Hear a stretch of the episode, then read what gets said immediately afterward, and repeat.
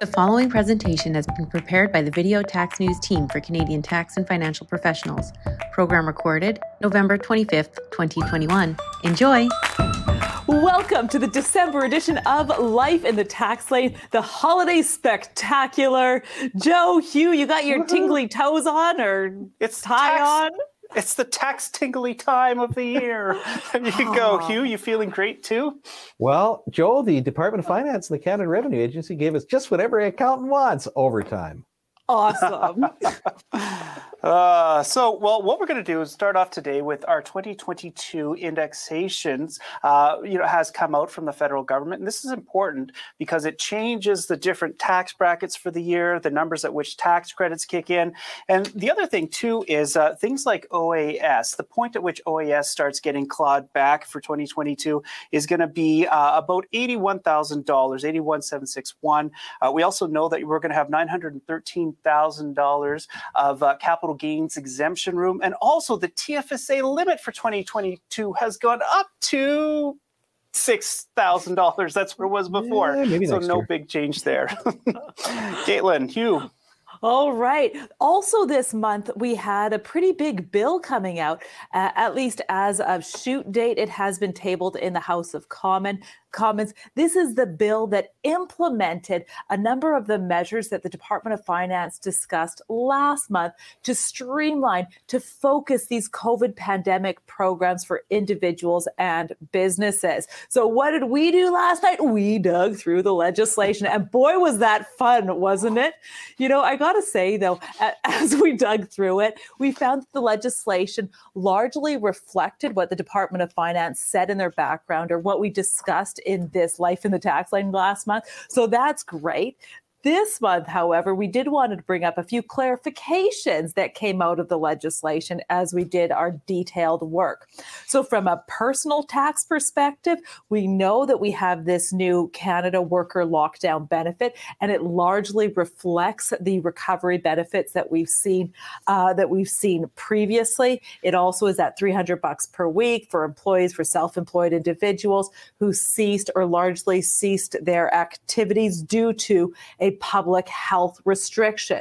So the question is, who gets to decide whether we have that public health restriction? It's not those elves up at the North Pole. It's actually noted by the government that will decide and identify which locations are impacted by these public health restrictions. So an interesting update there.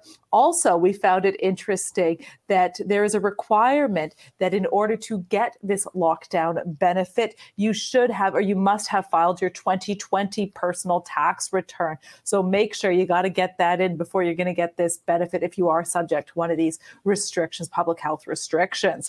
Hugh, from a business angle, what was in C2 of interest? Well, we predicted last month, this is not a bunch of new programs. It's an extension of SUSE and SIRS, much more narrowly targeted on certain groups. And, well, they told us what it was. We interpreted it right. That's what it is. But now we have a lot more details on how to figure out who's hard hit and qualifies, who's in tourism hospitality and gets to keep their qualifications, and who gets to keep getting money because they're in a lockdown. There's that public health restriction. Again, as little as 7 days in the 28-day period opens you up to a full claim under the lockdown model.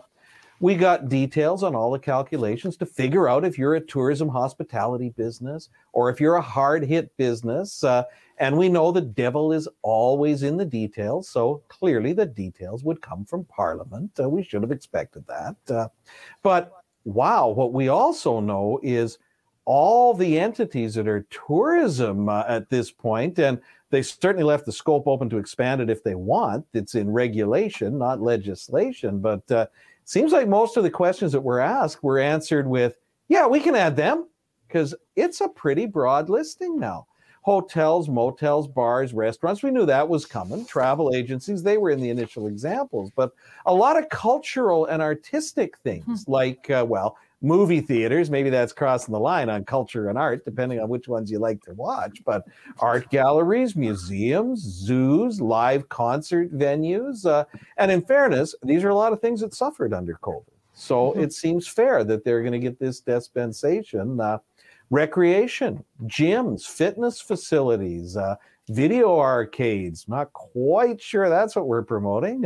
Mini golf courses, but don't let your golf course grow up, because the one thing it clearly said was golf courses, golf driving ranges, golf schools, golf, pretty much anything. But if you got any entity that even touches on those areas, it's worth a look through that regulatory list. Kind of like tax entertainment videos. That'll be good, right? Yeah. It's dinner theater. Okay, we're getting audited. Tax entertainment. Okay. Ooh. So now what I want to do is we know there's still a lot of wage subsidies going on, and there's some people are probably trying to game the system and say that they're employees when they're really not.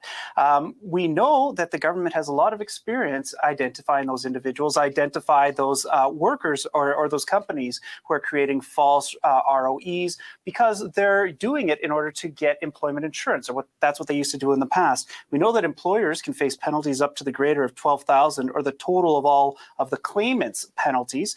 So pretty big dollars, and we saw a case recently. But the things that the government's going to do is take a look at, can you demonstrate that you actually work there? Do you know what the office looks like? Do you know the clients? Do you know the suppliers? Do you know everybody else who deals with it? What about your cell phone records and geographic tracking there? There's a lot of things they can do to really nail that down. Anyways, just be aware of that. A lot of penalties involved, and just do it right. That's all I wanted to say about that. Hugh, Caitlin?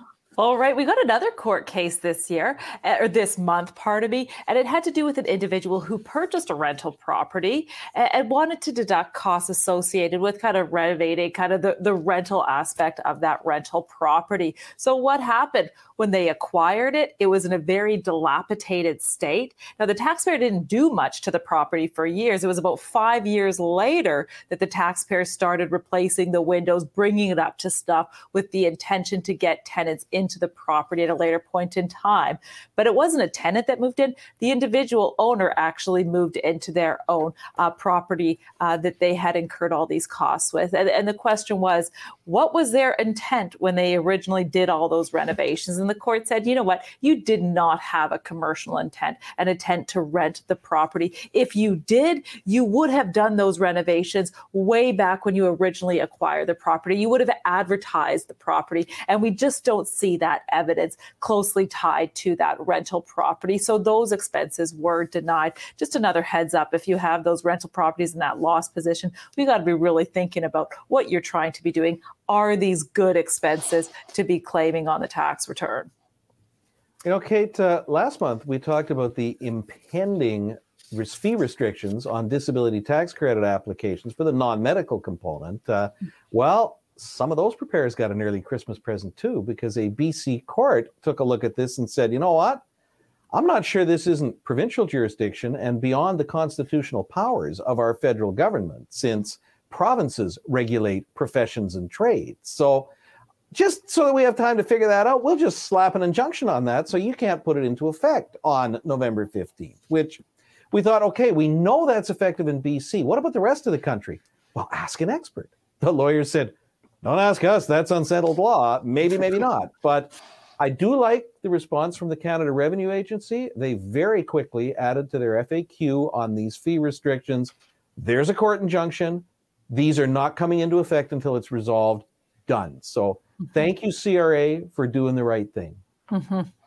Now, I just wanted to jump back to one other thing, that OAS clawback when your income for the year exceeds about $80,000 there. You have a 15% grind.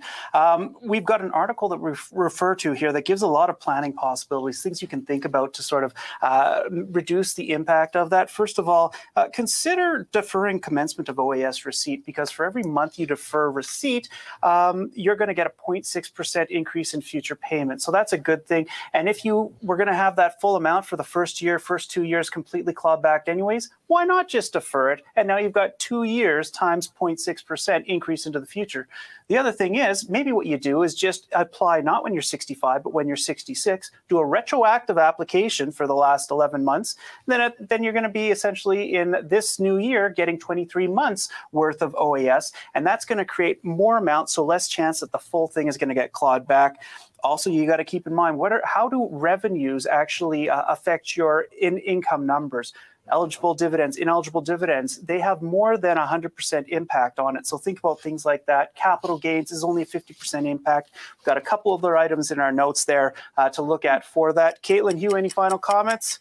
Can't wait to see that you could benefit from OAS. You're excited about this. Have a good day. The Video Tax News team has been providing Canadian professionals with practical tax information for over 30 years. Subscribe to one of our tax newsletters or join us as we present live and online seminars relating to both personal and corporate tax. For more details, visit www.videotax.com.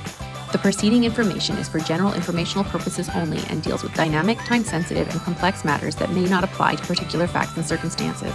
Information provided should not be relied upon as a substitute for specialized professional advice in connection with any particular matter. For more details, see videotax.com/disclaimer. Copyright Video Tax News, Inc. 2021. All rights reserved.